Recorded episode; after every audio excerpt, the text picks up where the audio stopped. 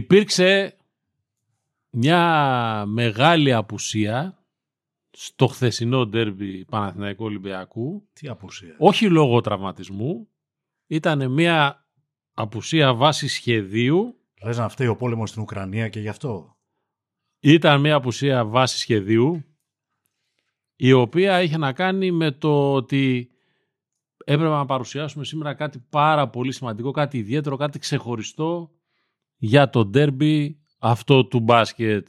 Δεν είδατε πουθενά ούτε στο pre-game ούτε στο post-game ε, στις post-game εκπομπές και pre-game εκπομπές τον Νίκο Παδογιάννη. Τον κρατήσαμε Ε, ρε, για το old school. Τυχερούλιδες! Τυχερούλιδες. Ε, ρε, τυχερούλιδες.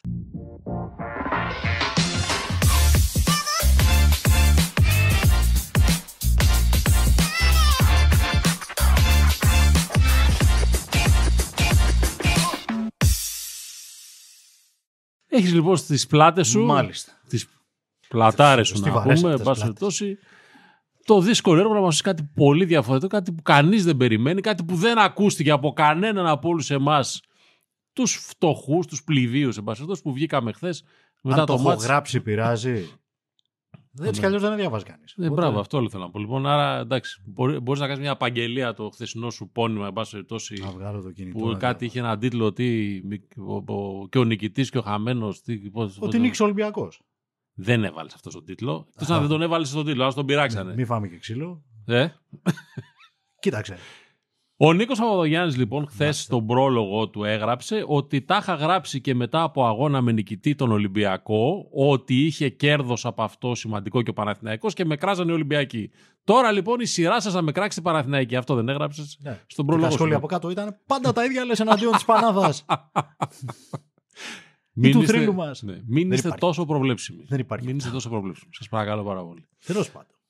Λοιπόν, Κέρδισαν. ξεκινώντας Κέρδισαν και, και δύο, πέ- τι να και- κάνουμε τώρα. ξεκινώντας και πέρα από το όποια χαβαλέ κάνουμε μέσα από τα πολύ σοβαρά πράγματα που θα πούμε, να εκφράσουμε τα συλληπιτήριά μας για την είδηση που βγήκε ε, και δημοσιεύτηκε σήμερα για το θάνατο λίγο πριν τον αγώνα ενός ανθρώπου που είχε ασχοληθεί και με τα διοικητικά του Παναθηναϊκού στον, στον Αραστέχνη, νέους σε ηλικία. Να προσέχετε γενικώς. Εντάξει, ήθελα να το πω αυτό γιατί, εν πάση περιπτώσει, ε, όσο κι αν εδώ μπορεί να ρίχνουμε τα μπινελίκια μπροστά στον άλλο, να τα ακούμε εμείς δηλαδή βασικά τα, τα, τα μπινελίκια κτλ, κτλ. Είμαστε όλοι μια μεγάλη πονεμένη οικογένεια ε, και καλό είναι που ασχολούμαστε με τον μπάσκετ και το ποδόσφαιρο και όλα αυτά για να καταλάβουμε λίγο και την αξία, την πραγματική αξία του πράγματος. Είμαστε μια μεγάλη και εύθραυστη οικογένεια και ευάλωτη οικογένεια. Ακριβώς. Χάνουμε κόσμο συνέχεια. Ε, μπορεί να καλαμπουρίζουμε κτλ. Αλλά Mm. μετά φεύγουμε και βλέπουμε τα σύννεφα που έχουν μαζευτεί. Α πούμε, εγώ δεν έχω ακόμα αποδεχτεί μέσα μου ότι πέθανε ο Ιωαννίδης. Ναι. Δεν γίνεται να έχει πεθάνει ο Γιάννης Όχι, δεν Ιωαννίδης. γίνεται. Είμαστε το λες ε, ε, σχεδόν σε κάθε, Ναι. σε κάθε εκπομπή και αυτό δείχνει το μέγεθος τη... Δεν γίνεται να Κατάλαβα έχει την πεθάνει ο ηλικία Φίλιππος σου. Συρίγος. Ναι. Και έχουν περάσει 10 χρόνια. Ε, ε, λοιπόν, ναι, εντάξει. Τα αφήνουμε. Ξεκίνησα λέγοντας κάτι, εν πάση περιπτώσει, εσύ Το το, καναλίσαμε. όπως πάντα το πας στην Ανταρκτική. Ε, επιστρέφουμε λοιπόν και το μαζεύουμε στο μπασκετικό κομμάτι, το οποίο ήταν διαφορετικό από αυτό που περίμενες. Κοίταξε, στο μπάσκετ, αν μιλάμε για μπάσκετ, δεν πέθανε, δεν πέθανε κανείς εχθές το βράδυ. Το λέω έτσι χοντρά. Δεν έφυγε κανένας στεναχωρημένο από το γήπεδο. Έφυγε. Έφυγε ο Δεν το- Ολυμπιακός, δεν έφυγε ο είμαι και τόσο Μπαρτζόκας σίγουρος. λόγω Μιλουτίνοφ. Αυτό. Αυτό όμως δεν είναι αγωνιστικός θάνατος. Είναι μια συγκυρία η οποία έχει να κάνει με τα επόμενα παιχνίδια και όχι με το χθεσινό. Βέβαια, λέμε, ε, λέ- λέ- μπορεί να λέμε και μπουρδες τώρα, διότι ε, ε, δεν είναι. απ- Εγώ πιστεύω ότι για τον Μπαρτζόκα δεν είναι αποδεκτή η ήττα. Ειδικά εκεί που πήγε το μάτς. Ναι. Είναι, είναι, είναι υπερβολή, αλλά δεν είναι και τόσο πολύ υπερβολή. Ο Ολυμπιακός έχασε το μάτι τελικά μέσα από τα χέρια του. Ναι. Δεν το είχε στα χέρια του μέχρι λίγα δευτερόλεπτα πριν το τέλος. Το έφερε στα χέρια του και μπορούσε να το κλέψει. Η φάση στην οποία μπορούσε να κάνει γκολ φάουλ ο Williams Goss 10 δευτερόλεπτα πριν το τέλος. Ήταν ένα χαμόγελο τη τύχη προς τον Παναθηναϊκό. Δηλαδή, ο Παναθηναϊκός χρειάστηκε στο τέλος ένα χαμόγελο τη τύχη για να το πάρει το παιχνίδι. Διότι το φάουλ ήταν άγγιγμα, ψιλοπίδημα όπως έγραψε το κείμενο. Μμμ. Ήταν φάουλ, αλλά ήταν φάουλ ε, παιδικό, πώς να το πω. Ένα, ένα άγγιγμα που δεν τους πας στα χέρια Εντάξει, του άλλου. είναι ένα φάουλ λογικό να γίνει σε αυτή τη φάση και Ναι. με την κούραση που υπάρχει. Ναι, Έτσι. ο άλλος όμως φτάνει στο lay-up σχεδόν ανενόχλητος και το χάνει σχεδόν ανενόχλητος. Ε, Επίσης, βέβαια. Εάν επειδή έμπαινε έχουμε- καλάθι και η βολή, ο Ολυμπιακός ήταν συν ένα 10 δευτερόλεπτα πριν. το Επειδή τέλος. έχουμε δει πάρα πολύ μπάσκετ στη, στη ζωή μας, δεν σημαίνει ότι το ξέρουμε κιόλας. Αλλά, εν πάση περιπτώσει, έχουν χαθεί πολλά τέτοια ανενόχλητα. Ναι, Όχι καλά. πολλά, αρκετά τέτοια ανενόχλητα. Και εξάλλου ο Και Παναθηναϊκός είχε και 10 δευτερόλεπτα μετά. που Ναι. Δεν έλεγα. Και σε εκείνο το σημείο των αγώνων έχουν χαθεί πολλά ανενόχλητα. Ε, Έχουμε δει αυτό καλάθια σε εκείνο το σημείο των αγώνων. Το λέω αυτό για το ανάθεμα που μπορεί να πέσε και στον Γκος και γενικώς υπήρξαν και πολλά αναθέματα χθες. Πολύ ανάθεμα μάλλον, άλλο τα, αυτό με, το- με το- το παλάθος.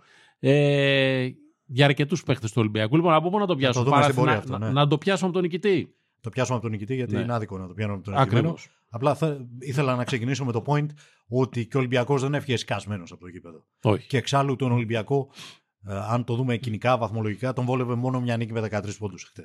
Σκασμένοι έφυγαν και Αν οι δύο. ήθελε να από- καβαλήσει τον Παναθηναϊκό. Σωστό. Είχαμε πει και την προηγούμενη εβδομάδα ότι τα σημαντικά ήταν τα μάτς της EuroLeague. Ναι. Όχι το σημαντικό Α- Αυτό ήταν σημαντικό για λόγους πνευματικούς. πρεστής, πνευματικούς, στο, Ναι. στο κομμάτι του ηθικού, έτσι. Για να αισθανθεί οποιοδήποτε από τους δύο δυνατός για τα επόμενα μάτς. Πιο πολύ γι' αυτό μετρούσε το χθεσινό. Και δεν είμαι και τόσο σίγουρος ότι κάποιος από τους δύο φεύγει. Πιο πολύ Πετρούσεφ. Α, καλό, ε. Ε. Λοιπόν, ναι. Άστο, άστο, Μάρκο. ναι. λοιπόν, Σεφερλής. Ο Σεφερλής θα επειδή δώσει είπες ότι δεν έφυγε κανένας σκασμένος από το γήπεδο, έφυγαν και οι δύο σκασμένοι στην κυριολεξία από πλευράς Απ' την κούραση, δυνάμεων. ναι. Οπότε πάμε να πιάσουμε τον Παναθηναϊκό, διότι το 5,5, 6,5, 7,5 παίκτες, το οποίο το ξανασυζητήσαμε, το οποίο ξαναεμφανίστηκε, το οποίο θα εμφανιστεί ξανά, ε, που δεν είναι απαραίτητα επιλογή του Αταμάν. Είναι ως ένα βαθμό, αλλά είναι και αποτέλεσμα των τραυματισμών. Ναι. Δεν ξέρουμε μέχρι πού θα πάει. Κανείς δεν γνωρίζει τη βενζίνη που έχει ο Παναθηναϊκός. Αποτέλεσμα τραυματισμών δεν είναι απόλυτα. Γιατί ο Παναθηναϊκός έχει και πιο πίσω παίκτες. Αλλά επιλέγει να μην τους χρησιμοποιεί. Κάτσε τώρα. Θέλω Μισό να πω λεπτό. Ότι αν έχεις Μισό στελεχώσει, λεπτό. στελεχώσει την ομάδα με παίκτες της εθνικής ομάδα, Ναι. Ποιους δηλαδή; το Μωραήτη για παράδειγμα που είναι ο Ναι. 12ο της ομάδας. Εντάξει, ο Μωράητης δεν δοκιμάστηκε καν καλά-καλά στην εθνική ομάδα. Το ότι είναι ένας δεξαμενής της εθνικής ομάδας ε, είναι εντελώς διαφορετικό από το να δοκιμάζεσαι στη Euroleague. Στην εθνική ομάδα ήταν πρώτη αλλαγή στους κόντους ο Μωραήτη. Ναι, Τέλος οκ. Πρόβλημα της Συμφωνώ. εθνικής ομάδας, θα μου πεις ήταν αυτό και όχι του Παναθηναϊκού. Ναι, Θέλω να πω. δοκιμα... ε, Συγγνώμη, αλλά δοκιμάζεται όμως και παίρνει αυτό λίγο χρόνο το κομβικό του. Δοκιμάζονται άλλοι δύο παίκτες της εθνικής ομάδας σε αυτά τα λίγα λεπτά. Ο Κώστας Αντετοκούνμπο και ο Καλαϊτζάκης, ο οποίος δεν ήταν και στην τελική επιλογή της. Δεν ξέρω αν ήταν και στην αρχή. Ήταν στην αρχή. Ήταν. ήταν ναι. Και υπάρχει και ο Μαντζούκας. Δεν υπάρχει αυτό το διάστημα, αλλά εν πάση περιπτώσει υπάρχει. Το ίδιο γενικά. πράγμα λέμε. Υπάρχουν παίκτες, αλλά δεν, δεν υπάρχουν στην πραγματικότητα.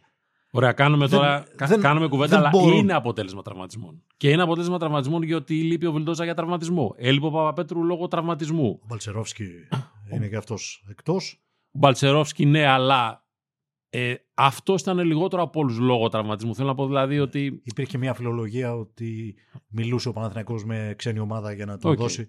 Δεν επαληθεύτηκε ποτέ. Και ο ούτε- Χουάντσο είχε τραυματισμούς. Ναι. Και ο Σλούκας έχει επαναλαμβανόμενα προβλήματα. Δεν μπορεί να μην είναι μεγάλη τραυματισμή. Άρα είναι και θέμα τραυματισμών το rotation. Και είναι λίγο άκυρο να λέμε για τον Ολυμπιακό ότι αποδεκατίστηκε, γιατί και ο Παναθηναϊκός είχε απουσίες και περισσότερες, αλλά του Ολυμπιακού ήταν επικεντρωμένες στην ίδια θέση ουσιαστικά, του center, γιατί όταν ξεκινάς με Φαλ και Μιλουτίνοφ και ξαφνικά δεν έχεις κανένα από τους δύο, είσαι αποδεκατισμένος σε εκείνο το σημείο. Βέβαια ο Ολυμπιακός επέλεξε να μην κάνει αλλαγή ξένου, είχε ένα ξένο λιγότερο Αχα. και δεν ξέρω τι θα, πώς θα πορευτεί από εδώ και πέρα, γιατί υπάρχει και το κύπελο στον ορίζοντα που είναι ένας Ναι. στόχος 15 με 17 Φεβρουαρίου. Ελπίζω να μην κάνω λάθος ημερομηνίες. Χωρίς Μιλουτίνοφ θα το ξέρετε ήδη επειδή το βλέπετε όποτε το βλέπετε εν πάση περιπτώσει, αυτό το, το πόνημα αλλά διευκρινίστηκε αργά το βράδυ νομίζω της, ε, της Δευτέρας ξημερώματα Ναι. μήνα Τρίτης έξω. ότι θα είναι ένα μήνα έξω. Οριακά προλαβαίνει το κύπελο Φαλ μάλλον. Ναι. Χωρίς προπονήσεις, χωρίς ρυθμό κτλ. Θα τα πούμε, θα τα πούμε για, το, για τον Ολυμπιακό ξεχωριστό κομμάτι γιατί έχει αρκετά πράγματα. Ε, ήταν πολύ καλύτερος στο παρκέ ο Παναθηναϊκός όπως είπε ο Αταμάν. Είδες πώς το είπε. Λέει, ήμασταν πολύ καλύτεροι όταν πεζόταν κανονικό μπάσκετ, αλλά όχι όταν παίχτηκε, είπε μια λέξη που δεν την έπιασα. Ε, ε, νομίζω εννοούσε καμικάζι μπάσκετ, ας πούμε. Ε, Ναι, δεν, το- δεν έχει καταγραφεί και στο γραπτό γιατί εγώ δεν το άκουσα, το, Εγώ το, το, διάβασα. ξανάβαλα και πάλι δεν κατάλαβα τι θέλει Ναι. να πει. Την, τη λέξη που χρησιμοποίησε. Τέλος πάντων, ήταν πολύ καλύτερος, ναι. Είχε μια... Δηλαδή ήταν πολύ καλύτερος και στη δεύτερη περίοδο. ήταν πολύ καλύτερος στο συνολικό ας πούμε, δείγμα του αγώνα των 35 λεπτών. Ήταν πολύ καλύτερος. Ε, δεν πάβει να είναι μια παράξενη ομάδα. Επειδή ο καθένας κάνει τη δήλωσή του εδώ, sorry που σε διακόπτω συνέχεια, αλλά το πάμε σε κουβέντα σήμερα συζήτηση. Ναι. Να Εγώ θα πω τσακωθούμε ότι κιόλας. ήταν αρκετά καλύτερος. Όχι πολύ Ναι. καλύτερος. Εντάξει, Έχει ναι, ναι. μια διαφορά στο ποσοστό του αυτό. Ωραία. Ήταν ας πούμε 70-30 καλύτερος. Ξέρω εγώ.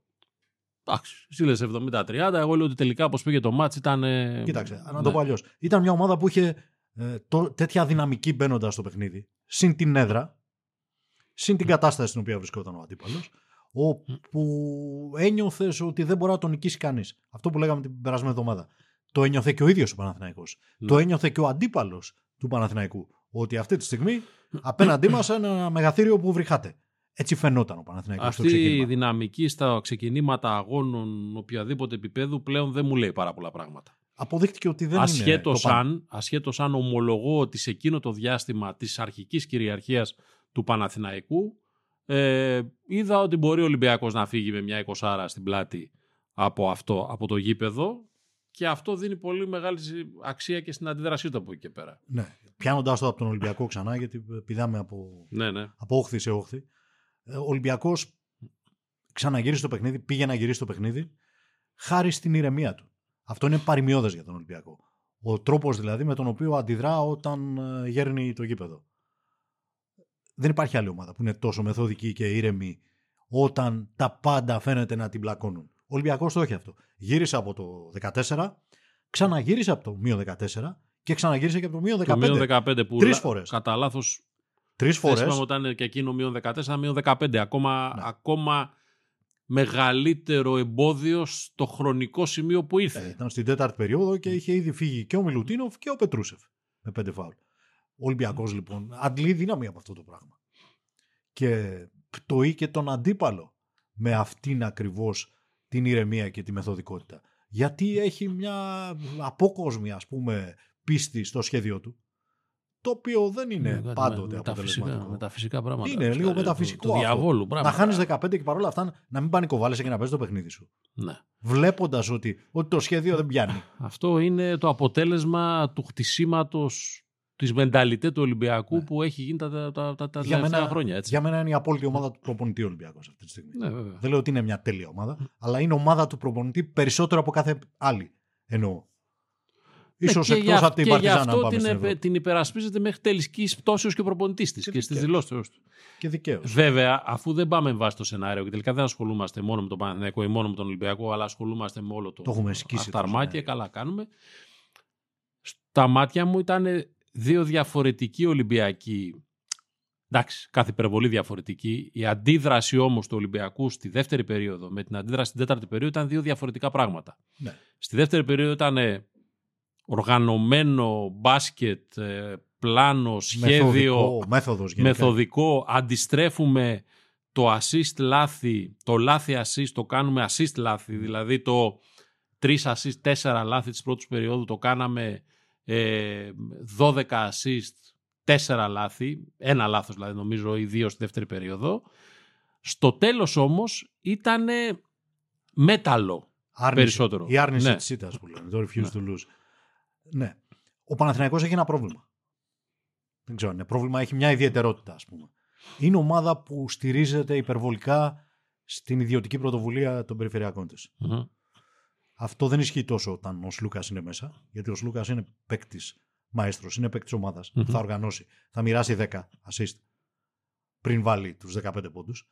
Αλλά χτες που δεν υπήρχε Σλούκας, που δεν υπήρχε καν ο Βιλντόσα, αν θέλεις, για ένα άλλο σχέδιο, ας πούμε, ήταν ε, σαν την εφές του Λάρκιν και του Μίτσιτς, αλλά χωρίς την φαιά ουσία του Μίτσιτς. Εννοώ είχε δύο, δύο πρώτα βιολιά που έπαιζαν ταυτόχρονα. Κέρδισε χάρη στον Γκραντ τώρα, για να μην κοροϊδευόμαστε. Ο παίκτης δηλαδή που Τι αποκτήθηκε, πράγμα είναι αυτός ο Γκραντ. αποκτήθηκε για τέταρτο ή για πέμπτο Τι- γκαρντ και είναι τι- πρώτος. Τι πράγμα είναι αυτός ο Γκραντ, πραγματικά. Δηλαδή, εγώ μαγεύομαι από τέτοιου είδους παίκτες, μα, μα- μαγεύομαι γενικά από την προλεταριακή διάσταση του, του παίκτη. Έχω μια τέτοια Ναι. ναι, Ισχύει. ιδεολογική προσέγγιση. εν πάση Ισχύει. περιπτώσει. Και ειδικά αυτός που έρχεται και παίρνει την ευκαιρία και την κάνει ε, και δεν είναι ταινία, Ναι. είναι πραγματικότητα, δεν, δεν είναι σενάριο. Και ειδικά επειδή έχω ένα ψώνιο με την άμυνα, η δουλειά που κάνει γενικά στην άμυνα, ειδικά στον παίκτη του και συνολικά στην άμυνα ο Γκραντ, είναι κάτι εντυπωσιακό. Και δεν είναι μόνο ποιότητα, είναι και πρόοδος. Γιατί ο Γκραντ που έπαιζε στον Προμηθέα Πάτρας δεν ήταν αυτό. Ήταν, ήταν ένας ναν εκεί. Ναι. Είχε την μπάλα δική του, έκανε και καμιά ποικιλία από και πότε πότε. Όλη η ομάδα ε, κινείται γύρω του. Τώρα δεν είναι. Σου θυμίζει, είναι ο απόλυτος παίκτης τη σου ομάδας. θυμίζει τη μεταμόρφωση του Χάκετ. Ναι, έχεις δίκιο. Είναι Τώρα πολύ μου ήρθε στο εύστοχο. μυαλό, δεν το, το, το σκέφτηκα μόλις τώρα. Δηλαδή ένα παίκτη που είχε αυτά τα χαρακτηριστικά αλλού και ξαφνικά Ναι. γίνεται και αμυντικό εργαλείο και. και, και. Ναι, ο Χάκετ δεν ήταν όμως ποτέ έτσι, πρώτο βιολί να σκοράρει 30 όπως ήταν ο Γκραντ στην Πάτρα. Στην προηγούμενη Όχι, καριέρα. αλλά είχε περισσότερο επιθετικό προσανατολισμό Ναι. Και μάλιστα και, σε, και, και έχανε και το μυαλό του κιόλας πολλές φορές και καυγάδες και αυτά και εκεί. Μα δεν τους Και ζητούσε, κα- έγινε. δεν τους ζητούσε κανένας να έχει μυαλό τότε. Ναι, ακριβώς. Τα- Είναι καινούριο, καινούριο Μεγάλο, αίτημα. με, μεγάλο πράγμα η πρόοδος. Μεγάλο Κοίταξε. πράγμα. Χθες ήταν πρώτος σκόρερ ο Γκραντ. Αυτό είναι αδιανόητο. Ήταν αδιανόητο στο ξεκίνημα της χρονιάς. Ότι σε ένα ντέρμπι με τον Ολυμπιακό, ο Γκραντ θα είναι πρώτος σκόρερ και δεν θα αποτελεί και είδηση. Δεύτερον, χρησιμοποιήθηκε ως εργαλείο του προπονητή στην επίθεση να αποστάρει χαμηλά επειδή έχει κορμί, έχει πλάτες, έβαζε την πλάτη του τον Κάναν και τον έφαγε ζωντανό. Τρίτον, έφαγε ζωντανό τον Κάναν και στην άλλη άκρη του γηπέδου, Μμμ. στην άμυνα. Έκανε τρία κλεψίματα, έσπρωχνε την μπάλα μπροστά, πήρε πέντε rebound. Είναι ε, στατιστικά και οντότητα που δεν είναι γκράντα. Δεν είναι, ε, είναι, ξαφνικά δεν είναι ναύτης, είναι ο πλοίαρχος. Όχι, Τα τέχνα μα- του μα- πλοιάρχου γκραντ είναι ο Μα Παναθηναϊκός. διαβάζοντας, διαβάζοντας το παιχνίδι pre-game και αν θες τη στοιχηματική του προσέγγιση γιατί εκεί επειδή δίνονται κάποιες επιλογές για ε, rebound, assist κτλ, κτλ. Έχει ενδιαφέρον να το βλέπεις όμως. Θα πω γιατί. Δεν το λέω στοιχηματικά. Επειδή είχε μια επιλογή για το Grand να over 10,5 πόντους κτλ, κτλ. Έλεγα ότι αν φτάσει ε, και βγει αυτό και πληρώσεις, σημαίνει ότι ο Παναθηναϊκός θα έχει ζοριστεί για να κερδίσει αν χρειαστεί το Grand να πάει γύρω στους, ε, στους 12 πόντους. Από την άλλη πλευρά, για να ποντάρεις σε παίκτες του Ολυμπιακού, έπρεπε να εστιάσεις σε ποιον θα κλειδώσει ο Γκραντ, ώστε να μην παίξεις τους δικούς του πόντους. Και αυτό το έπαθε ο Κάναν. Ναι. Άρα πολλοί κόσμος πήγε στην επιλογή του, του Γκος. Γιατί λες ότι δεν μπορεί ο, ο Γκραντ να μαρκάρει ε, δύο-τρεις, έτσι. Ε, Δεν κατάλαβα Ε, τίποτα όχι. από τα στοιχηματικά. όχι, όχι. Ε, Αλλά- αλλά το πιάσα το ο- νόημα. Θέλω να πω ότι όλο είχε να κάνει με το ποιον θα αναλάβει ο Γκραντ. Ναι. Έτσι. Ισχύει. Ή, τι, ή, ή πώς θα πάει το παιχνίδι και, πώς, και πόσο παιχνίδι θα πάρει στην επίθεση ο Γκραντ. Είναι ότι εστιάζουμε ακόμα και σε αυτό το κομμάτι, εστιάζουμε στον Γκραντ πάρα πολύ. Πέρα από τη μία σταθερά στην επίθεση που Ναι. λέγεται Ναν. οκ. Και ο Ολυμπιακός, επειδή είναι αυτός που είναι, δεν μπορεί χωρίς τον Κάναν. Και φάνηκε Ναι. ότι δεν μπορεί. Το ότι γύρισε το ματς τα τελευταία πέντε λεπτά ήταν, ας πούμε, κάτι παρά φύση. Δηλαδή, Κάναν που, που δεν που δεν ήταν- υπακούει σε λογικές. Που δεν ήταν Το στο ότι ο γήπεδο. Κάναν δεν ήταν, στο- έφυγε από το γήπεδο λόγω Και του δεν Γκραντ, ήταν και στη τελευταία φάση που εκεί ζητά ένα σουτ Κάναν. Έτσι. Ναι. Σημαίνει διότι ότι είχε βγει Τον είχε εντελώ. πετάξει τελείως έξω ο άλλος. Ο Κάναν και ο Πίτερς είναι τα, οι δύο παίκτες χωρίς τους οποίους δεν μπορεί ο Ολυμπιακός να εφαρμόσει το σχέδιό του, γιατί χρειάζεται οπωσδήποτε το σκοράρισμά τους. Και ο Γόκαπς σε ένα άλλο επίπεδο, αλλά χωρίς τον Πίτερς και χωρίς τον Κάναν, ο Ολυμπιακός δεν θα πάει ποτέ στους 80 πόντους. Και αν δεν πάει στους 80 πόντους, θα, θα χάνει όλα τα μεγάλα μάτια. Μου έχει κάνει εντύπωση ο Αταμάν για κάτι άλλο. Θετικά. Ε, μ, δηλαδή, τι εννοώ. Ο Αταμάν πάντα είναι προπονητής των παικτών. Αν ε, ρωτήσεις τρίτους προπονητές, συναδέλφους του, θα σου πούν δεν έχει κανένα ιδιαίτερο μπλοκάκι γεμάτο συστήματα. Αυτό ήθελα Ο να σε Αταμάν. ρωτήσω. Στο, Ισχύει. στο μυαλό σου είναι καλύτερος διαχειριστής χαρακτήρων και προσωπικότητων Τον εγώ. παρά coach, χωρίς να αναιρείωται ότι είναι καλός coach. Εγώ πιστεύω ότι αυτό, αυτό, αυτό είναι η coach πλέον. Ναι. Διαχειριστές προσωπικότητων και εγώ. Η coach των μεγάλων ομάδων, κυρίως των εθνικών ομάδων, αλλά αυτό είναι άλλη, άλλη συζήτηση. Μου είχε κάνει εντύπωση το εξής. Στα δύο τελευταία παιχνίδια, το πρώτο ήταν με την Παρτιζάν και το δεύτερο είναι με τον, Παναθηναϊκό, με τον Ολυμπιακό. Δύο ματσάρες δηλαδή με πολύ πρέπει πάνω τους και με και crash test και συγκρούσεις και συγκρούσεις σημαντικές και για τον ίδιο τον Αταμάν απέναντι στον Ομπράντοβιτς και τον Μπαρτζόκα. Δηλαδή ε, κατά τεκμήριο τους δύο ανταγωνιστές του για τον τίτλο του κορυφαίου της τελευταίας δεκαετίας. Το λέω Σωστό. πολύ χοντρικά στην Ευρώπη. Στην Ευρώπη. Ο Αταμάν και στα δύο ματς θυσίασε τον Ναν. Και τον θυσίασε σε μεγάλες βραδιές τον Ναν. Στον αγώνα με την Παρτιζάν τον πέταξε έξω στο τελευταίο πεντάλεπτο. Γιατί θυμόταν τον αγώνα με την Παρτιζάν στο Βελιγράδι. Όπου ο Παναθηναϊκός είχε συν 10 πέντε λεπτά πριν το τέλος και το χάσε ο Ναν μόνος του. Επειδή έχασε το μυαλό του, άρχισε να παίζει hero ball και μπάσκετ NBA. Ε, έχασε πέντε από τις τελευταίες έξι επιθέσεις. Έχασε ο Παναθηναϊκός Σάμπα το παιχνίδι. Βέβαια, είχε φτάσει ο Παναθηναϊκός να νικάει και χάρη στον Ναν, για να μην τρελαθούμε τελείως. Δεν θα, δεν θα φτάνε στην 10 τότε στο Βελιγράδι χωρίς τον Ναν. Αλλά αυτή τη φορά ο Αταμάν το είδε τελείως σκηνικά. Σου λέει όποιος και αν είσαι φιλαράκι, άμα είναι να χάσω το μάτς, θα βάλω μέσα τους χαμάλιδες. Ή θα βάλω μέσα τον, τον ήρεμο. Απέναντι στην Παρτιζάν τον θυσίασε για χατήρι του Σλούκα. Λογικό. Απέναντι στον Ολυμπιακό τον θυσίασε για χάρη του Καλαϊτζάκη. Το οποίο μπορεί είχε... να, μην, να μην φαίνεται στον χρόνο συμμετοχής του Καλαϊτζάκη, αλλά φάνη, ήταν σε κομβικό σημείο του αγώνα. Ε... Ο Καλαϊτζάκης έπαιξε 7-8 λεπτά. Ναι. Όλα ήταν στο δεύτερο ημίχρονο. Mm-hmm. Στο πρώτο δεν Ακριβώς. Στο πρώτο ημίχρονο λοιπόν ο Νάν είχε 15 πόντους. Και αρχίζει το δεύτερο μέρος και περιμένεις το πρώτο πρόσωπο που περιμένεις να δεις μες στο γήπεδο είναι ο Ναν. Γιατί λες, τους έχει φάει ζωντανούς. Δεν γίνεται να μείνει στον πάγκο. Και εμφανίζεται μια πεντάδα του Παναθηναϊκού που δεν υπάρχει Ναν και υπάρχει Καλαϊτζάκης. Διότι κατάλαβε ο Αταμάν ότι δεν είναι ώρα για γυμναστικές επιδείξεις. Είναι ώρα για να μπουν μέσα τα λυσασμένα σκυλιά κάποιος να δαγκώσει τον Γόκαπ. Θα πω κάτι και το... τον ξανάβαλε στο τέλος. Και έκλεψε την κρίσιμη μπάλα ο Καλαϊτζάκης. Εντάξει. Βέβαια, του εκεί, του, εκεί δώρο... του, την έκανε, ναι. του την έκανε δώρο ο Γόκαπ και καλό είναι σε όλες αυτές τις φάσεις. Ο Καλαϊτζάκης είχε διαβάσει τη φάση όμως. Ήταν στο σωστό σημείο. Ναι, ναι, ναι. 100%. Μα αυτό έχει δει ο Αταμάν σε αυτό το παίκτη και του δίνει αυτά τα λεπτά και αυτές τις φάσεις. Τα δίνει τα λεπτά σε συγκεκριμένο χρονικό σημείο του αγώνα. Που τα με συγκεκριμένο ρόλο.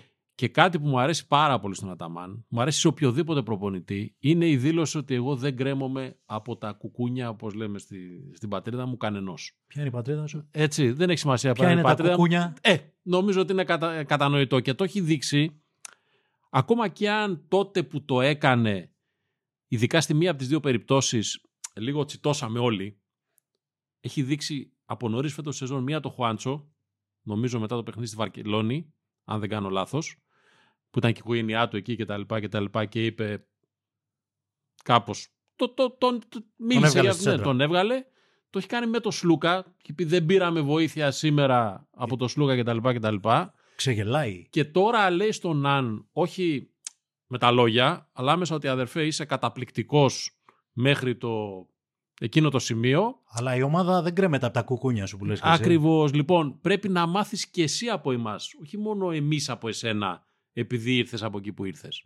Να μπεις και εσύ στην ομάδα. Αυτό όχι είναι να μπει μια ομάδα δήλωση πολύ σημαντική για μέσα στην ομάδα. Είναι σκληρός ο Άταμαν. Ναι. Ξεγελάει λίγο αυτή η λίγο πανηγυρτζίδικη φυσιογνωμία του που σου δίνει την εντύπωση ότι ο τύπος είναι για παρέα στην ταβέρνα, ας πούμε, και ξεκινάμε από εκεί. Μπορεί να είναι κιόλας και για παρέα στην ταβέρνα, αλλά. Προφανώς είναι. Αλλά στη δουλειά, του, κουβέντα, ναι. στη δουλειά του είναι σκληρός. Mm. Το έχει αποδείξει και στην Εφέσο, που κάθε λίγο πέταγε στην εξέδρα κάποιο από τα αστέρια του. Όταν παραγνωρίστηκαν με τα αστέρια, τότε στράβωσε ναι. το κλίμα στην ΕΦΕΣ. Είχε γίνει όμως ο κύκλος και μάλλον θα έπρεπε να έχει φύγει και νωρίτερα και, ο Αταμάν από την ΕΦΕΣ. Και είναι και προφανές ότι έχει έρθει στον Παναθηναϊκό με, μια, με ένα ελεύθερο, με, ένα, με μια wild card ότι.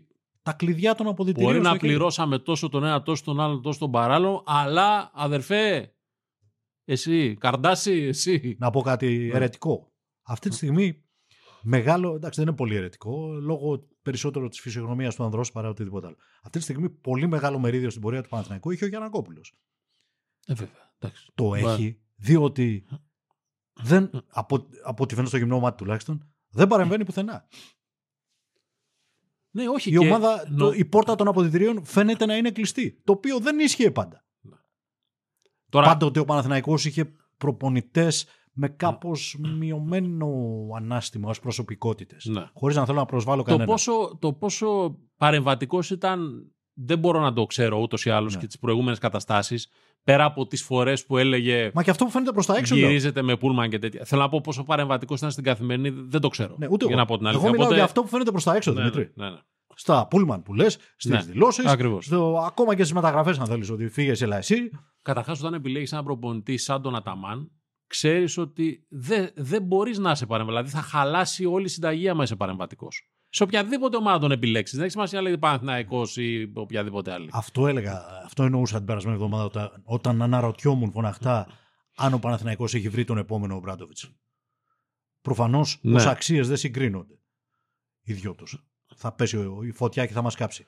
Βεβαίως δύο κυπελάκια έχει και ο, δύο δακτυλίδια έχει και ο Αταμάν. Αλλά ως πώς να το πω, ως ανάστημα δεν, συγκρι... δεν συγκρίνονται ακόμα.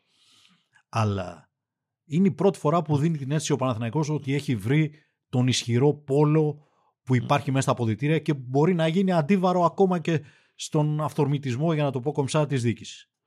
Δηλαδή ότι εδώ υπάρχει ένας πόλος εξουσίας που είναι μέσα στα αποδητήρια. Ο Παναθηναϊκός της προηγούμενης δεκαετίας δεν ήταν ομάδα του προπονητή του ποτέ. Ήταν ομάδα του προέδρου του. Ούτε Ωραία, καν των παιχτών. υπάρχει, υπάρχει κάτι άλλο πέρα από το θέμα της ενέργειας και της καλής τύχης το οποίο μπορεί να απασχολεί τον Αταμάν αυτή τη στιγμή. Δηλαδή ε, με βαθμολογώντας από το 1 μέχρι το 10 ξεκινώντας η σεζόν τακτικά πόσα έχει πάρει από την ομάδα του αυτή τη στιγμή; Κοίτα, ο Παναθηναϊκός νομίζω ότι είναι πιο μπροστά από εκεί που θα περίμενε οποιοδήποτε. Έχει προχωρήσει περισσότερο. Πιο, έχει φτάσει πιο μακριά. Ακόμα και στην Ευρώπη είναι τέταρτος στη βαθμολογία. Τέταρτος. Τέταρτος. Ο περσινός δέκατος έκτος. Μόνος τέταρτος. Και λέει και ότι γαμώ το. Έχουμε χάσει τρία μάτια στην παράταση. Είναι τρομερό αυτό. Μία νίκη από τη δεύτερη θέση ο Παναθηναϊκός. Είχε τραυματισμούς. Έχει ακόμα τραυματισμούς. Το ότι Βρε, αυτά τα ξέρω, τα είπα εγώ. Από το 1 μέχρι το 10 λέμε που, που, που είναι. Πρέπει να μου αναλύσεις την ερώτηση που σου κάνω. Καλά, δεν, καλά, δεν το ταχώνω. Ε. Καλά, ε, σας αρέσει. Προσπαθώ, Ε, να, μπράβο. προσπαθώ να τριπλάρω, να αποφύγω. Λέω την έκανα την τρίπλα και τρώω τρικλοποδιά. Πες, δεν θέλω, είναι, ρε, άνθρωπε. δεν είναι αντιαθλητικό φάουλ αυτό. Δημήτρη μου, αγάπη μου, πες μου. Δεν με έχεις πει μια φορά αγάπη εδώ πέρα που είμαστε. Λοιπόν, πες, δεν Αγαπημένε θέλω μου. ρε να βαθμολογήσω. Αγαπημένε μου. Ναι. Ο Παναθηναϊκός αυτή τη στιγμή είναι ως αποτελέσματα στο 9. Ωραία. Είναι σχεδόν στο τέλειο. Μπορεί να σου πω στο 10 ή μπορεί να είναι και πιο μπροστά. Πρώτος στο πρωτάθλημα, τέταρτος στην Ευρώπη. Δεν μπορούσε, να- δεν μπορεί να γίνει καλύτερα με βάση την αφετηρία του. Ναι. Ως εικόνα και τακτικά, νομίζω ότι έχουμε- έχει μεγάλο περιθώριο βελτίωσης. ακόμα. Οκ.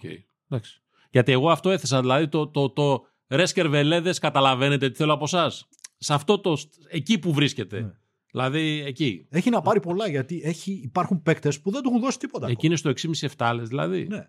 Οκ. Ε, Είναι, υπάρχουν παίκτες που δεν του έχουν δώσει τίποτα ακόμα. Τι του έχει δώσει ο Χουάντσο; Τι του έχει δώσει ο Βιλντόσα; Ναι, κοίτα. Τι του έχει δώσει ο Παπαπέτρου που δεν έχει μπει ακόμα; Α, Εντάξει, σωστό. Ο Παπαπέτρου δεν του έχει δώσει, του έδινε πριν. Γιατί είχε και χρόνο πριν. Είχε 24 λεπτά συμμετοχής. Ε, δεν πρόλαβε να παίξει. Πέντε μάτσα παίξει. Ναι, αυτά. Σε αυτά. Όχι. Αυτό λέω. Είναι Ε, παίκτης με ρόλο που θα έρθει και θα μπει, θα παίξει.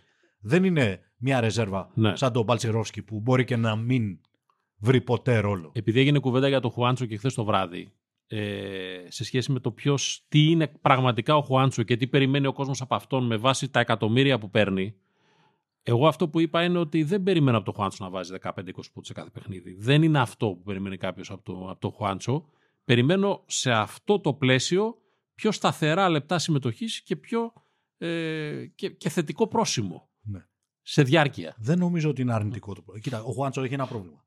Έπαιζε τρία χρόνια στο NBA. Πόσο έπαιξε, Μμμ. Τέσσερα, τρία; Σε ένα περιβάλλον, όπως είναι ολόκληρο ουσιαστικά το NBA, όπου δεν έχει σημασία αν κερδίζει ή χάνει. Πας παρακάτω, στο επόμενο μάτσα. Ακριβώς.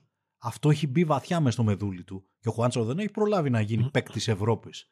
Ουσιαστικά δεν έχει δηλαδή καριέρα Ευρωλίγκας με πολλά πρέπει Ακριβώς. πίσω του και πρωταγωνιστικό ρόλο. Μα αυτό φαίνεται και στην απόδοση του Ναν. Όταν μπαίνει ο Χουάντσο σε ένα τουρνουά με την εθνική ομάδα, ας πούμε, το μυαλό του πηγαίνει αλλού. Ευθυγραμμίζεται. Όταν έχει 8 συνεχόμενα μάτια σε 12 μέρες. Θυμίζω ότι στο τελικό του Ευρωμπάσκετ είχε βάλει 8 τρίποντα, 25 πόντους απέναντι στους Γάλλους. Είναι καλός παίκτης. Γι' αυτό λέω ότι δεν έχει πάρει τίποτα ο Παναθηναϊκός ακόμα από αυτόν. Αλλά έπαιζε Το και απέναντι μυαλό στους του- Γάλλους. Το μυαλό του δεν έχει ευθυγράμμιστη του Χουάντσο. Απέναντι στους Γάλλους, αλλά τον κυνηγούσε ο Γιαμπουσέλ. Δεν τον κυνηγούσε. Ναι, αλλά έπαιζε και απέναντι στους Γάλλους, Ναι. λέω εγώ. Παραλαμβάνω. Ναι, Πολύ εγώ- καλός εγώ- παίκτης. εγώ Πολύ ξέρω- καλός παίκτης Εγώ είναι, ξέρω δεν ότι τους συζητάμε είχαμε αυτό. για 10 τους Ισπανούς και πήραν χρυσό μετάλλιο. Έτσι, έτσι. Σωστό. Και πριν τους Γάλλους είχαν εξολοδρεύσει και ο Πιλάνο Ρίκα μπροστά του. Εγώ δεν το, το, με- το περιβάλλον των- για οποιοδήποτε παίκτη των εθνικών ομάδων το μετράω διαφορετικά. Όχι δεν το Είναι μετράω, διαφορετικό. το μετράω διαφορετικά. Είναι διαφορετικό. Ναι. Αλλά θέλω να δείξω ότι, ότι υπάρχει μέσα του, μέσα σε αυτό, σε αυτό το κορμί, ένας καλός παίκτης Ωραία. που μπορεί σε συνθήκες πρωτά. Για να σε μαζέψω χρονικά. Άρα είναι θ- ικαν- όχι ικανοποιητική, θετικό το πρόσωπο που βάζεις εσύ στο Χουάντσο. Όχι ακόμα. Όχι αλλά, ακόμα. Αλλά βλέπω ότι, Δεν είναι Ο- πολύ πλήν, εν πάση ότι περιπτώσει. πλησιάζει. Οκ. Ο- Δεν Ωραία. είναι φιάσκο δηλαδή ο Χουάντσο. Θα αντέξει ο Παναθηναϊκός; Φιάσκο μπορεί να είναι ο Ο Βιλντόσα. Παναθηναϊκός έχει τώρα τη Μακάμπη έξω. Έχει μετά διαβολοβδομάδα Ε, ένα μέσα, ένα έξω, σωστά; Έχει το Μιλάνο μέσα της Αλγύρης έξω. Είναι βολικά τα δύο εκτός έδρας παιχνίδια. Βολικά. Τι βολικά; Βολικά υπό την έννοια την εξής. Το ένα είναι σε άδειο γήπεδο. Ναι. Δηλαδή, ναι, στο Βελιγράδι με τη ναι, Μακάμπη. Τη Μακάμπη που δεν χρειάζεται να πάει Ναι. στη για Τελειάου, ας πούμε. Πρόλαβα γιατί να πάνε κάποιοι βο- στο βολικά ξεκίνημα. πήγε και Φενέρ στο, στο Κάουνας. Σε άδειο γήπεδο λοιπόν, σε ουδέτερο. Ναι.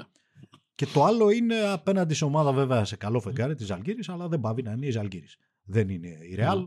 δεν είναι η Μπαρσελόνα, είναι ένας βατός αντίπαλος. Δηλαδή, ο Παναθηναϊκός όπως είναι τώρα μπορεί να κάνει και 3-0 σε επόμενες. Εντάξει, πάντως το ρεπορτάζ που μας μετέφερε ο Γιώργος Κούβαρης λέει ότι ακόμα είναι στην αγορά και ψάχνει. Δεν ξέρω τι ακριβώς, γιατί είναι και τι βρίσκεις σε σχέση με το τι ψάχνεις. Και αν σου κάνει αυτό που βρίσκεις. Πιθανότατα η ανάγκη για ψηλό να έχει μετακινηθεί προς τα κάτω τώρα, δεν ξέρω τι γίνεται. Ο Σλούκα θα μείνει έξω περίπου 10 μέρες, 15, 2 εβδομάδες.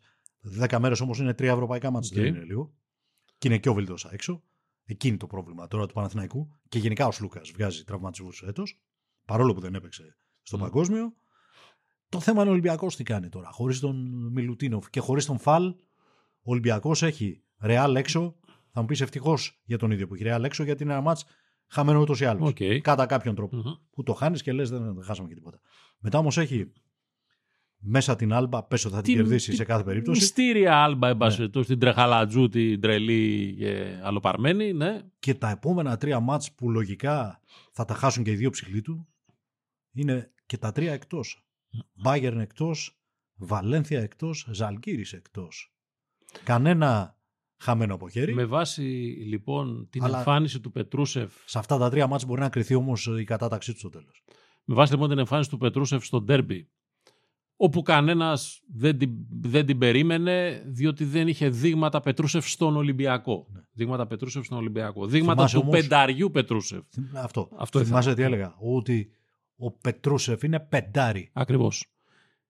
Ακριβώς. Δεν Έχει είναι τρία τεσσάρι ο καλά Πετρούσεφ. πεντάρια λοιπόν ο Ολυμπιακός. Ναι. Και αποδεικνύεται ότι δεν υπάρχει χώρος και για τα τρία. Διότι όσο υπήρχε ο Φάλ και ο Μιλουτίνοφ δεν έπαιρνε χώρο ο Πετρούσεφ ή τον έπαιρνε στο 4. Το λέγαμε σε ένα προηγούμενο podcast. Άρα υπάρχει βρίσκεις δομικό τον- θέμα. Ναι, υπάρχει δομικό. Όταν βρίσκεις όμως, λέγαμε, τον Πετρούσεφ στο δρόμο σου, που είναι παίκτης πνοής, μακράς πνοής, δεν είναι Ναι.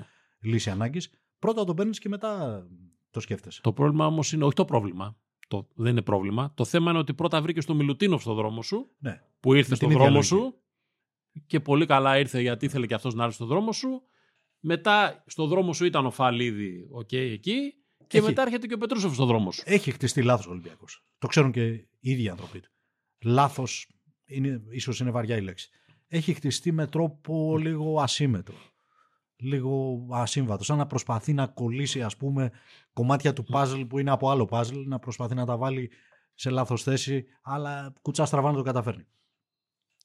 Αυτό φάνηκε με την παράδοξη άμυνά του όταν βγήκε και ο Πετρούσεφ. Ναι. Δηλαδή, όταν Κοίταξε. χρειάστηκε να παίξει πιο ενεργητική άμυνα απέναντι σε ψηλούς που δεν είναι δεινόσαυροι, όπως είναι ο Λεσόρ, γιατί τέτοιοι δεν υπάρχουν πάρα πολλοί. Έτσι. Όταν κινήθηκε πιο γρήγορα η άμυνά του, όταν ε, ε, έπαιξε τις αλλαγές Ναι. που θέλουν ταχύτητα. Κοίταξε, είναι πάρα πολύ σημαντικός και μου είναι ολοκληρωτικά αδιάφορο ως ενοχλητικό το τι λέγεται εκεί έξω για αυτόν, ο Παπα-Νικολάου. Αλλά τώρα. Ο εντάξει. Παπα-Νικολάου χτες έπαιξε πεντάρι. Το Λοιπόν. πεντάρι του Ολυμπιακού στο τέλος δεν ήταν ο Πίτερς, ήταν ο Παπα-Νικολάου. Πέρα από το θέμα του σεβασμού κτλ. κτλ αυτό για τον καθένα στο μυαλό του καθένα Ναι. μπορεί να το πάρει όπως θέλει. Πρέπει λιγάκι να βλέπουμε και το έρμο των μπάσκετ. κα- Ναι. Κανονικά. Ο Ολυμπιακός γύρισε το μάτς χάρη στον Παπα-Νικολάου. Και, σε αυ- και για αυτά που έκανε στο γήπεδο και για την παρουσία του τη συνολική και την αυτοθυσία του και τα μούσκουλά του και ε, τα χρόνια δεν περνάνε και τα λοιπά. Ωραία, άστα ηρωικά στην άκρη. Μπασκετικά και μόνο ο άνθρωπος κλείνει τόσες τρύπες που το καταλαβαίνεις μόνο όταν λείπει. Έλα όμως που δεν λείπει ποτέ αυτός. Μμμ. Και τέλος πάντων, ας μην ξεχνάμε ότι αυτός δεν έχει σταματήσει και καθόλου. Σημειώστε λοιπόν ότι το γεγονός ότι δεν λείπει πρέπει να, να βοηθάει στο να τον κρίνει κάποιος και διαφορετικά. Δεν μπορεί να λείπει ο Παπα-Νικολάου και στο μυαλό του Μπαρτζόκα δεν μπορεί να λείπει. Εννοείται. Αυτό λοιπόν στην ηλικία που είναι και με την υπερφόρτωση που έχει δημιουργεί και διαφορετικές συνθήκες για τον ίδιο. Επίσης είναι ο ένας Και που... γενικά μην βρίζετε τους παίχτες, εν πάση περιπτώσει. Οκ. Και είναι ο, Για ένας, οποιον- ναι. είναι ο ένας που δεν έχει σταματήσει καθόλου Άντε, τα μπράβο. τελευταία καλοκαίρια. Έτσι. Έπαιξε παγκόσμιο, έπαιξε ευρωπαϊκό, είναι αρχηγός της εθνικής, θα παίξει και του χρόνου. Γιατί ο αρχηγός δεν γίνεται να λείπει ποτέ. Κάτσε. Επίσης, τώρα που όλα, όλοι θα πάνε λίγο πιο μέσα, γιατί θα χρειαστεί να παίξει και ο Σίγμα, όπως αντιλαμβάνεσαι. Δηλαδή, η ρεζέρβα του Πετρούσεφ θα είναι ο Σίγμα. Θέλοντας και μη, δεν υπάρχει άλλος. Κοίτα, τώρα θα δούμε κάνουν πραγματικά Τελείωσε για το το Σίγμα. πρωτάθλημα. Δηλαδή, όταν ο Σίγμα επιστρέψει Ο σε Σίγμα χρόνους... είναι και αυτός πεντάρι. Απλά τον έχει αφήσει πίσω του τον μπάσκετ. Ναι, αλήθεια είναι. Είναι καλός παίκτης. Είναι το μπάσκετ το δικό μου ο Σίγμα. Ναι. Ε, θα Είναι- ήθελα στη ζωή μου να μπορούσα να αναμετρηθώ με το Σίγμα. ναι. Είναι καλός παίκτης. Έχει πολύ μπάσκετ στο μυαλό του. Δεν το βοηθάει το κορμί του, δεν τον Όχι. βοηθάει τα χρόνια του. Αλήθεια. Δεν το βοηθάει το μπάσκετ το ίδιο εκεί που πήγε. Αλλά είναι καλός παίκτης. Έγινα λίγο κακός με το Σίγμα, ας πούμε, λέγοντας ότι όταν πια στο μπάσκετ σου μένει μόνο η μπασκετική ευφυΐα και τα όλα τα υπόλοιπα δεν βοηθάνε, υπάρχει πρόβλημα. Τώρα βέβαια που θα επιστρέψει σε χρόνους κοντά σε αυτούς που είχε στην Άλμπα, Ναι, δεν γίνεται να μην παίζει πια θα 12 δούμε, με 15 λεπτά. ακριβώς, θα δούμε Θα παίζει περισσότερα θέλοντας πράγματα. και μη. Περισσότερα πράγματα. Ναι, αυτό αφήνει μια τρύπα στο 4. Ποιος θα παίξει το 4. Ο Παπα-Νικολάου. Παπα-Νικολάου. Ναι. Οκ. Ο ένας που μπορεί να σου κλείσει οποιαδήποτε τρύπα. Τον είδαμε να μαρκάρει τον Λεσόρ χτες. Αύριο μπορεί να μαρκάρει τον Ναν. Ποιος Εντάξει. μπορεί να το κάνει Και ο αυτό; Πίτερς θα παίξει το 4 και Ο θα. Πίτερς έχει το- βασικός. Ναι. Πίσω από τον Πίτερς; Ναι, ο Παπα-Νικολάου. Ο οποίος και αυτός θα βασικός παίζει ο είναι Πίτερς; εν μέρη. Ναι. Ναι. θα παίζει ο Θα Παπα-Νικολάου παίζει ο Μακίσικ τα 25 περισσότερο. λεπτά του Ναι. στη θέση 3 και άλλα 10 στη θέση 4. Ναι, Σωστά. Δεν γίνεται αλλιώς. Δεν υπάρχει κανένας άλλος. Ποιος θα παίζει 4. Ο Μπραζδέκη. Όχι. Εδώ βέβαια υπάρχει Θα φέρουμε ένα. πίσω τον Πρίντεζ ή δεν γίνεται. Επειδή σιγά σιγά πάμε προς το τέλος, μην κουράσουμε και τον κόσμο κι άλλο. Από όσο τον κουράζουμε κανονικά Ναι. βέβαια. Ε, είναι μαζόχες. Όποιος έχει μείνει μέχρι εδώ Ναι. δεν κουράζεται ποτέ. Γουστάρε τα ρωστάκια, ε. Λοιπόν, Αρρωστάκια. ναι. Εδώ και την άλλη Τρίτη εδώ θα Είναι η είμαστε. άλλη μεγάλη κουβέντα, την οποία μπορεί να την ξεκινήσουμε τώρα που είναι τέλη Ιανουαρίου, πάμε για Φλεβάρι σιγά σιγά. Αλλά βέβαια αφορά το άμεσο, μεσοπρόθεσμο ε, και βραχυπρόθεσμο μέλλον του Ολυμπιακού ίσως και έχει να κάνει με τον ελληνικό κορμό του. Ναι. Που έχει, έχει δηλαδή μπορεί η δήλωση του Αταμάν να ακούστηκε λίγο ότι εμείς παίζαμε με πέντε ξένους και ο αντίπαλός μας με οχτώ. Καλά, αυτά είναι τη πλάκα. Τα τεχνάσματα. Εντάξει, οκ. Έχει όμως μία αλήθεια στην μεταφορά πλέον ε, από εκεί που είχε τον ελληνικό κορμό ο, το, τον, που βοηθούσε κιόλας, που έδινε πράγματα ο Ολυμπιακός. Δηλαδή, πάρτε το ανάποδα. Είχε τον Πρίντεζη, δεν υπάρχει Πρίντεζης. Είχε τον Σπανούλη, δεν υπάρχει Σπανούλης. Παλαιότερα είχε το Μάτζαρη, δεν υπάρχει Το Μάτζαρης. Σλούκα. Το, το Σλούκα, δεν υπάρχει Σλούκας. Κοίτα, ο Ολυμπιακός είναι Άρα έχει μείνει με Λαρετζάκη Παπα-Νικολάου στην ουσία, ξεχνάω κάποιον; το Λούτσι. Γενικά δεν ο το βλέπω Ολυμπιακός, το Λούτσι στο γήπεδο, γι' αυτό δεν- ο Ολυμπιακός γενικά είναι μια ομάδα που πάει να γεράσει. Αυτό είναι το μεγαλύτερο του πρόβλημα. Θα χρειαστεί μια ριζική ανανέωση κάποια στιγμή. Και δεν είναι μόνο οι ηλικίες. Είναι ότι αυτές οι ηλικίες τις έχει δέσει και με διετή και τριετή και τετραετή συμβόλαια. Ο Γόκα που είναι 31 έχει άλλα τρία χρόνια συμβόλαιο για παράδειγμα. Να το μετρήσουμε για ελληνικό κορμό, εντάξει. Όχι, γιατί ο Γόκαπ όταν τελειώσει πιστεύω θα γυρίσει στην Αμερική. Τυπικά πιο είναι. καλά θα κάνει. Ξέρω εγώ, ναι. Τυπικά είναι, αλλά δεν μετράει. δεν Όχι, μπορεί όχι. να μετρήσει. Μετράω. Ελληνικός Ναι. κορμός. Λοιπόν, δεν υπάρχει κανένα παίκτη του Ολυμπιακού, τους βασικούς, που να είναι κάτω από 29 ουσιαστικά. Περισσότεροι είναι 31, 32, ο Μακίσικ, ο Φαλ, ο, ο Πίτερς και ο Μιλουτίνοφ είναι 30, ο Λαρετζάκης, ο Παπα-Νικολάου. Είναι όλοι μεγάλοι. Ο Ολυμπιακός, κάποια στιγμή δηλαδή, πρέπει να σκάψει και να βρει κρυμμένους Έλληνες παίκτες να φτιάξει το- τον επόμενο ελληνικό κορμό του. Δεν ξέρω που θα του βρει. Γίνεται και τεχνητά αυτό με λύσεις τύπου Μήτρου Λονγκ κλπ. Δεν Πάει μιλάω να για αυτό αποψηλωθεί ακριβώς. αυτό. Ναι, δεν, Ναι. μιλ- δεν μιλάω για αυτό ακριβώς. Δηλαδή, όπο- όποτε μιλούσαμε σε ομάδα ελληνική για ελληνικό κορμό, δεν μιλούσαμε για αυτό. Ναι. Έτσι, Ακριβώς. οριακά ήταν ο Καλάθης μέσα σε αυτή τη διαδικασία. Οριακά ήταν ο Καλάθης. Εντάξει, καταλαβαινόμαστε πιστεύω Ναι, ότι ναι. ποιος μπορεί να αποτελέσει μέρος του ελληνικού κορμού και ποιος όχι. Μιλάμε ότι πας και παίρνεις όπως πεις κάποτε το Λαρετζάκι, π.χ. λέω εγώ τώρα τον Τολιόπουλο. Λέω ένα όνομα, ξέρεις από αυτούς που είναι τώρα ζεστοί. Σα, ο- ο- σαφέστατα θα παίξει και από τους δύο κάποια στιγμή πάλι ο Ρογκαβόπουλος, αν, αν Ναι. θέλεις να επιστρέψεις στην Ελλάδα. Λέμε γε- τώρα κάποια ονόματα. Γενικά ο Ολυμπιακός δίνει την εντύπωση ότι είναι μια ομάδα που φτιάχτηκε για ένα-δύο χρόνια για να κυνηγήσει τίτλους άμεσα. Ευρωπαϊκό εννοώ Μμμ. τώρα, γιατί τον ελληνικό θα το διεκδικεί στον αιώνα τον άπαντα. Αλλά γίνονται και κινησούλες που έχουν βλέμμα στο μέλλον. Δηλαδή η απόκτωση του Πετρούσεφ είναι μια κίνηση που θα κρατήσει Εντάξει, χρόνια. Δεν μου, είναι το, μου Έλληνας. το έχεις ξαναπεί, αλλά και ξέρω εγώ πιστεύω ότι πάντα ο Πετρούσεφ θα κοιτάει και προς το NBA με ένα, με ένα μάτι. Το έχει κάψει αυτό λες το οριστικά; Δεν ξέρω κιόλας. Ναι. Δεν ξέρω. Ο Βεζέγκοφ το έχει κάψει στο NBA. Γιατί και ο Πετρούσεφ στο ίδιο μαγαζί ήταν, θέλω να Ο πω. οποίος μεταξύ πάλι ε, και και έπαθε διάστημα για αυτούς. Τώρα, ε; Α, Τον ανέφερα όχι για να μιλήσουμε για τον Βεζέγκοφ, αλλά επειδή και ο Πετρούσεφ στο ίδιο Σακραμέντο ήταν φέτος Ναι. και αυτός δεν χώρεσε καν στην άκρη του πάγκου που χώρεσε ο Βεζέγκοφ. Γιατί Καλά, τώρα δηλαδή αυτή- κάποιος να έχει κάποιος μη Αμερικανός να έχει συνέχεια το μυαλό του στο NBA.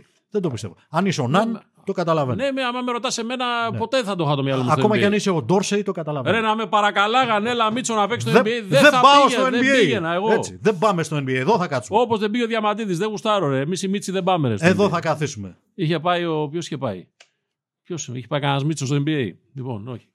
δεν έκανε μικρή μίτσι. Λοιπόν, Έχει πάει κανένας Μίτσος στο NBA. λοιπόν, τίτλο θα μου βγάλεις τώρα; Έχει πάει κανένας Μίτσος στο NBA. Αυτός είναι ο τίτλος. Έχει πάει κανένας Μίτσος.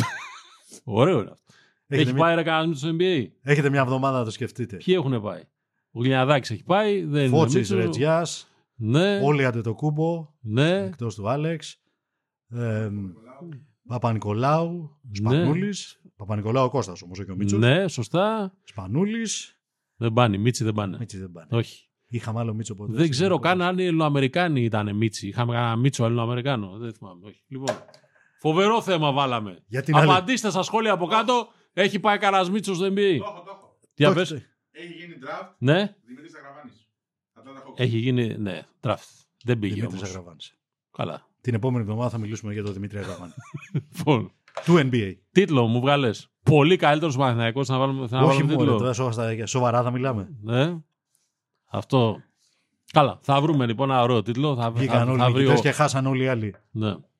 Λοιπόν, αυτά για το derby. Εντάξει, Την άλλη εβδομάδα θα έχουμε μπάσκετ, αλλά θα έχουμε και άλλα πραγματάκια. δεν ξέρω αν είπαμε τίποτα διαφορετικό. Είπαμε αυτά που γουστάραμε. Όπως Α, πάντα. δεν είναι πάρα πολύ ωραία. Αυτό δεν κάναμε. Όπως πάντα, γιατρέ μου. Λοιπόν, και περισσότερα μπασκετικά και οτιδήποτε άλλο προκύψει την Next άλλη week. εβδομάδα. Old school, ευχαριστούμε για την παρέα σας. Φιλάκια. Φιλιά στο σπίτι.